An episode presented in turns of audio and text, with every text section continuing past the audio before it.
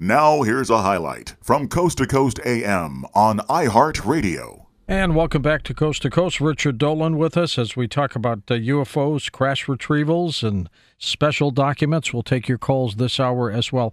Richard, there was a case that the late James Marrs used to talk about, Jim Marrs, about a body in Texas of an alien that was buried and moved. Do you remember that story? Yeah. That relates to the incident from 1897 in Aurora, Texas. And it was something that Jim got into. He actually developed a really strong interest. He didn't live far from there. He was in Texas his whole life. And what basically is said to have happened, during 1897, there was a wave of what we would now call UFO sightings, airships, mystery airships. And, you know, we actually don't really have a clear idea of what those were. But in the case with Aurora, there was the claim that one of these had crashed, had hit a structure, I'm thinking windmills, I can't remember what it was, and the Martian, as it was described in the newspaper account, actually was killed, and so it was said that it was buried in town, and by the early 1970s, there were some investigators, I think with MUFON in the area there, that actually believed they'd located the grave. The grave. It was a great story. Yeah, and this is even before Jim got involved in it. And supposedly, and I think I'm getting this right, but I may get one or two details wrong, when they went back to exhume this, the grave had been emptied out and there was nothing there.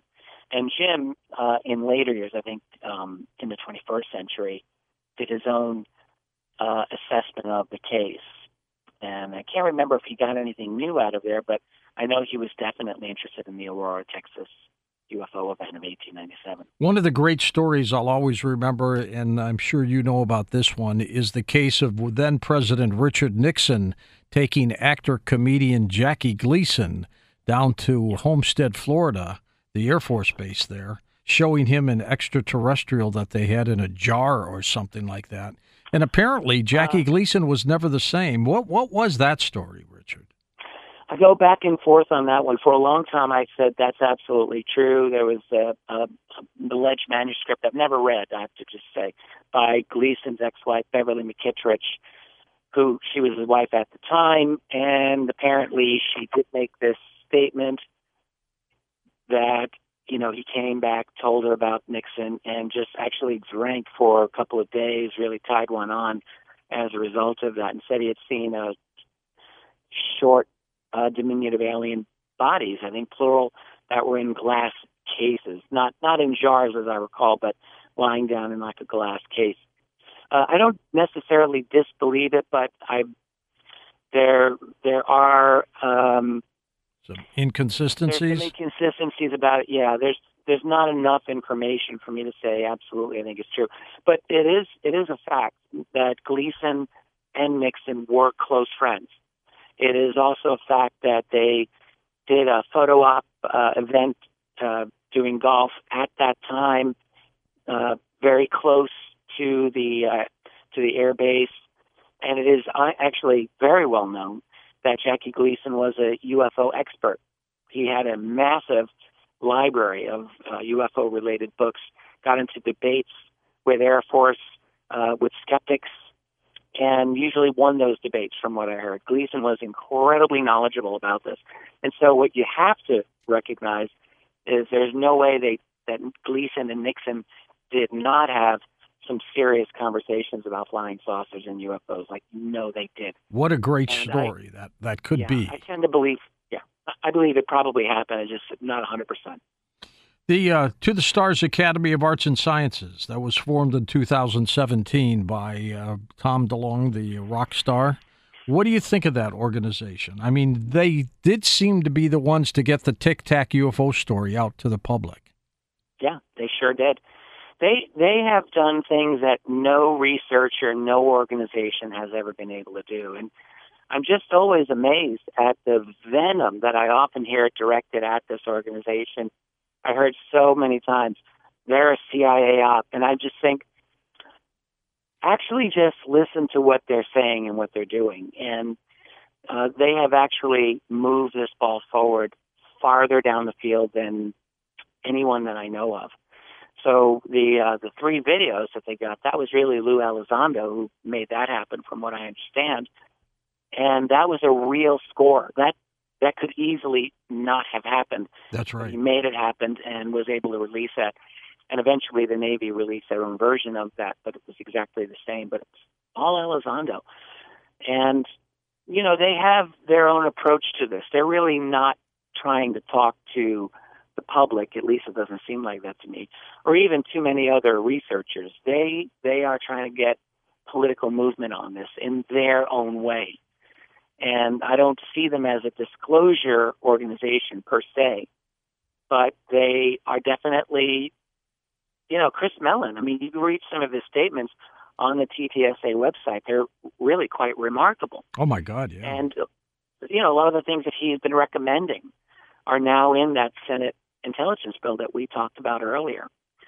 So I think, yes, this is actually where we are now in 2020 compared with where we were 3 years ago before they hit the scene. What did you think of this, the theories of the late Zachariah Sitchin, Richard, that we were seeded by the Anunnaki? He was pretty compelled that it was true. Yes. What I actually have come to, I've really started to revisit the idea of ancient seeding. And it's not that I, you know, I can't pretend that I know. I mean, I wasn't there, and I'm just looking at the best evidence that I can. But Sitchin and I go back and forth on. I'm actually somewhat hesitant about him. But I do know that in our development, there's a friend of mine who actually died many, many years ago. She was a scholar here in Rochester, New York, where I live. Her name was Colleen Clements. And she looked into this theory of ancient seeding of humanity, and I think she did a pretty good job pointing out that there's a particular, something known as an allele in our microencephalin gene, which regulates brain growth, brain development, and that this allele has been proven to be only maybe roughly 40,000 years old, maybe a little older, a little less, and it coincides with the development of tremendous human creativity and all that. Well, the thing is that geneticists have determined this allele could only have been introduced externally, that is through interbreeding. And so when you look at what are the candidates, there's Neanderthal, and that's about it. But was it the Neanderthal? What geneticists have, they have not been able to find that allele in the Neanderthal DNA, and we have Neanderthal DNA. We've been able to study it for years, and it's just not there. So the question is, where did it come from? That's right. If it definitely came from an external source, well, Colleen's theory was that it may very well have come from extraterrestrial. And if that's so, we were seeded. We were a project. I think it's an interesting theory, and it can't be proven yet, but it is a fact that the Neanderthals are not known to have had that allele in their gene. And we have it, and we don't know who's the daddy. And could those who seeded us, could they be some of the ones that are coming back on a regular basis, monitoring us, just checking in? In the years past, I would have been very hesitant and uncomfortable to try to speculate along these lines. But I try to be very factually based in what I say about this subject. But I do think it's fair to speculate as long as you're clear about it. And I think, yes, we probably have been monitored for a very long time. But I think probably for most of our history at a very low level, in the sense that humanity just wasn't that interesting for a long, long time. We were operating at a very low level. But in the last couple of centuries, and in the last one century especially, we have kicked it up, and we've revolutionized our entire civilization and indeed our whole species. So I think now we're very, very interesting. And I think that does coincide with a dramatic uptick in UFO sightings and encounters of all types. So I think that we're getting the attention very probably of multiple groups that are able to observe us and that find us quite interesting. You have talked about the fourth stage of humanity. What do you mean by that, Richard? Yeah, this is something I've been really mulling over recently. So when I look at the long, long course of human history, I mean, we have lived as a species in this form, as far as anyone can tell, for about 200,000, maybe a little bit more than 200,000 years. And in all of that history, I would argue that we have actually had exactly three fundamental modes of existence, only three. And for most of those 200,000 years, it's been hunting and gathering.